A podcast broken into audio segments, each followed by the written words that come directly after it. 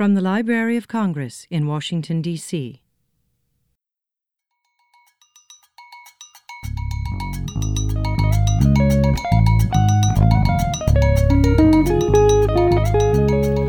Hola, and welcome to La Biblioteca, the podcast series from the Hispanic Division at the Library of Congress. I am Talia Guzman Gonzalez, reference librarian in the Hispanic Reading Room.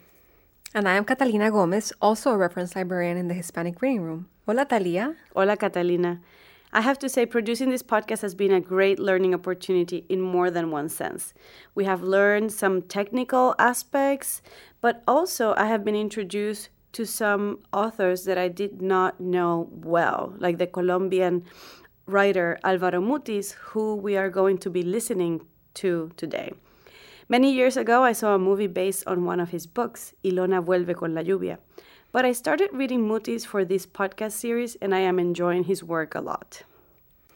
I have to say, Mutis is one of the most exciting authors for me, not only because I'm Colombian like Mutis, but also because I can relate to many of the themes that he explores in his work, such as the love and nostalgia for the Colombian landscape and his thirst for adventure and transcendence. Also, his life story is pretty amazing, right? It is. He was born in Colombia in 1923, but he moved to Brussels when he was two. His father was a Colombian diplomat, and he lived there until he was nine. During those years, Mutis traveled frequently to Colombia to visit family. He spent a lot of time in his grandfather's coffee plantation, which actually plays an important role in his work. He was really inspired by these visits to the grandfather's farm. The tropics, the exuberant nature of Colombia is really part of Mutis's poetry and prose. In fact, he many times mentioned that his poetry was born in this place. Also, the sea and his journeys by ship from Europe to Colombia really fascinated the young Mutis. Yes, Colombia and Europe are contrasted in many of his works. Europe was culture, and Colombia was the exuberant nature of the Americas for, that for him meant a return home. Eventually, he had to leave Brussels when his father died abruptly at age 33. And he returned to Colombia, but he had to move to Bogota to attend school. He was a bright man, a voracious reader, but a terrible student. He never finished high school because, as he said, he couldn't waste time studying since there was so much to be read. And eventually, Mutis worked in the most unlikely places for a writer, such as an insurance company, an airline company, and later he worked for, for Standard Oil. These jobs gave him the opportunity for him to travel again, not only around Colombia, but also around the world. Didn't he call this period of his life La Gran Vida? He did because I think for him travel was just so special and important. But it also had an abrupt ending of sorts. The turning point is 1966 when he had to leave Colombia because he was accused by his employer of embezzlement, um, a charge for which he spent 16 months in jail in Mexico. Surprisingly, this period was also a very productive one, as we will uh, discuss shortly. Indeed, but before that, while he was in Colombia, he Mutis got the chance to live the life of, of a bohemian. Um, you know, he had these jobs where, you know, he was making a, a living, but he was really part of the bohemian scene in, in Bogota. He made friends with uh, famous poets, journalists, artists. Some of his friends were the poet León de Greiff, uh, also the poet Eduardo Caballero Calderón and Eduardo Zalamea Borda, for example but it's actually his friendship with Gabriel Garcia Marquez, the Colombian Nobel laureate, whom he met later when he was living in Mexico City. That is one of the most significant moments in Mutis' personal and literary career. There's actually a beautiful text that Garcia Marquez read in celebration of Mutis' 70th birthday, where he says the following, and I will be reading it in Spanish. Basta leer una sola página de cualquiera de ellos para entenderlo todo. La obra completa de Álvaro Mutis, su vida misma, son, las de un vidente que sabe a ciencia cierta que nunca volveremos a encontrar el paraíso perdido. Es decir, Macrol no es solo él, como con tanta facilidad se dice. Macrol somos todos. Do you want to read the English translation? Of course. To read just one page of his work is enough to understand it all. Alvaro Mutis' oeuvre, just as his life, are those of a seer who knows with complete certainty that we will never again find paradise. In other words, Maqroll wasn't him, like many would claim. Maqroll is all of us. So Maqroll is actually uh, the name of one of his characters, which uh, we, we will talk about him later. He was an adventurer that appeared in a lot of uh, Mutis's uh, poetry and prose. And today we are going to listen to a recording of him, of Alvaro Mutis, reading one of his poems. Yes, we are. And I had the pleasure of speaking with Professor Charlotte Rogers from the University of Virginia about Mutis and the recording that he did for our Archive of Hispanic Literature on tape on January 27 of 1976. Let's listen.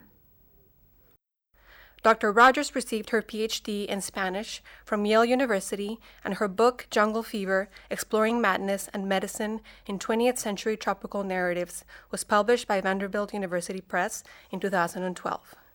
Thank you for being here with us, Charlotte. Thank you, Catalina. It's a pleasure. To begin, uh, what can you tell us about Alvaro Mutis?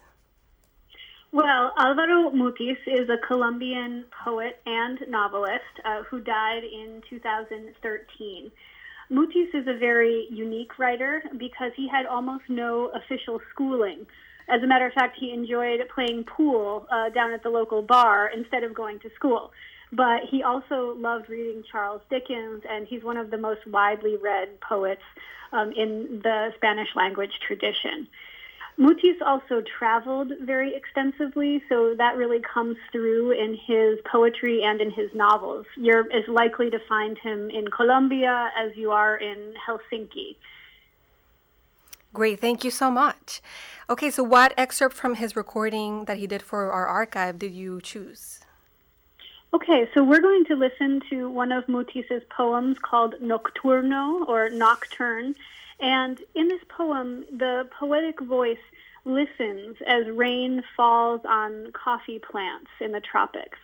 Um, and the sound of the rain falling and filling the rivers and running through the forest transports him back to people and times he has known in the past.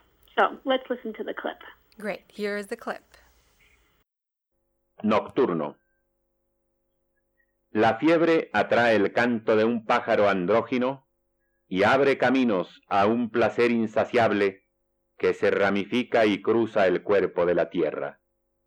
Oh el infructuoso navegar alrededor de las islas, donde las mujeres ofrecen al viajero la fresca balanza de sus senos y una extensión de terror en las caderas.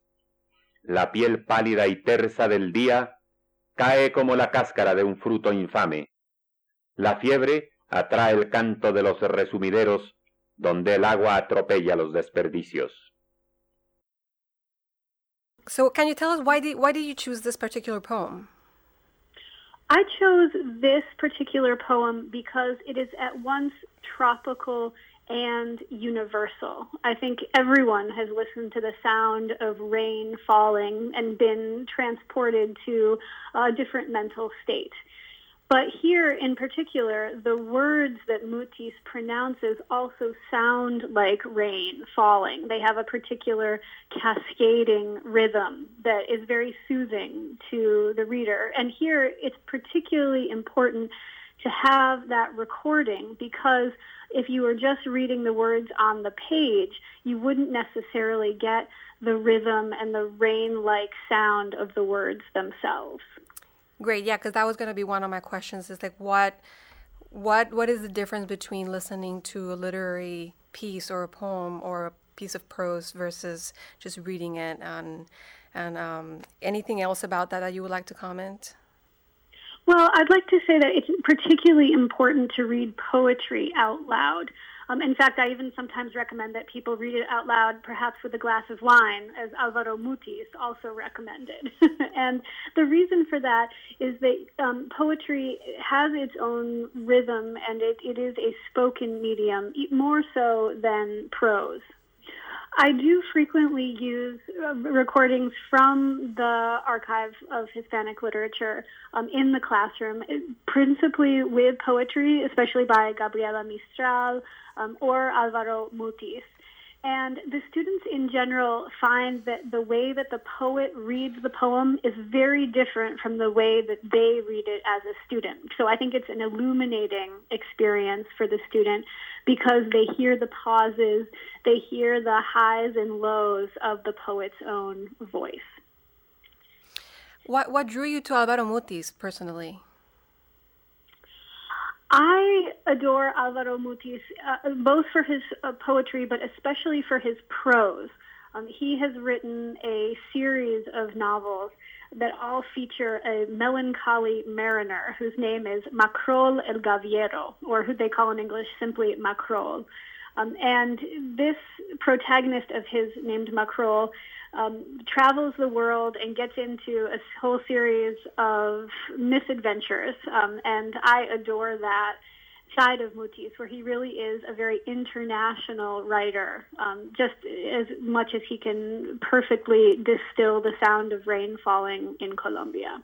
What works from Mutis uh, would you recommend to our readers? Um, and, and actually, which ones uh, have also been translated, translated to English?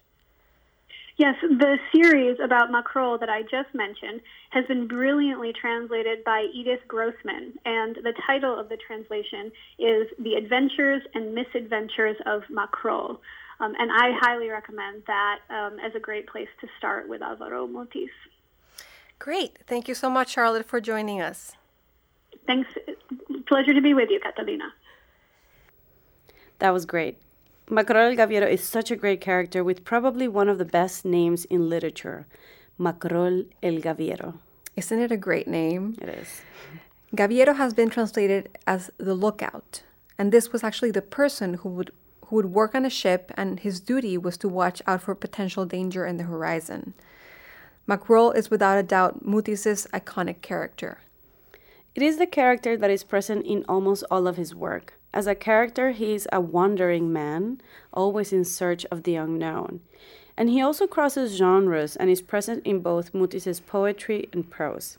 In poetry, you will find Maqroll in his poems like Oración de Maqroll, included in his complete, in his complete works, uh, Suma de Maqroll el Gaviero. As for prose, Maqroll is the main character of seven novels that have been published together as Empresas y Tribulaciones de Maqroll el Gaviero, the Adventures and Misadventures of Maqroll. In 2016, just last year, Charlotte Rogers also delivered a talk at the library on the literary legacy of Alvaro Mutis. In her insightful research, she compares the Colombian author with the Spanish author Miguel de Cervantes. Let's listen. Um, yeah, I think the more important question is really do they share a literary vision? I argue that yes. Um, and we can see their common aesthetic in two ways. Um, the first one, and they're both they're related elements, right? The first one is a very keen perception of the folly of human endeavors. The second is a profound sense of disillusionment, or desengaño, as it's known in Spanish.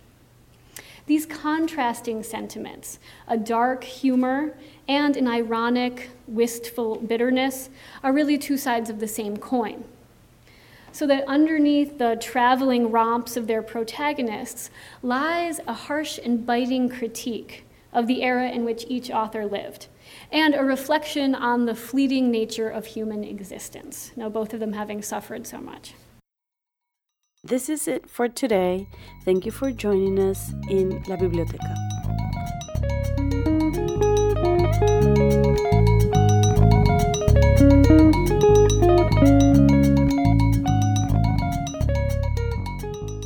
Thank you for tuning in. To listen to some of the recordings from the Archive of Hispanic Literature on tape, go to www.loc.gov.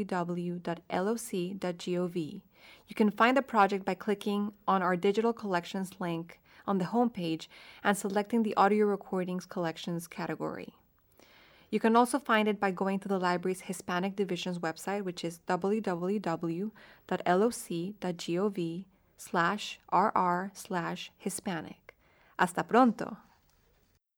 This has been a presentation of the Library of Congress. Visit us at loc.gov.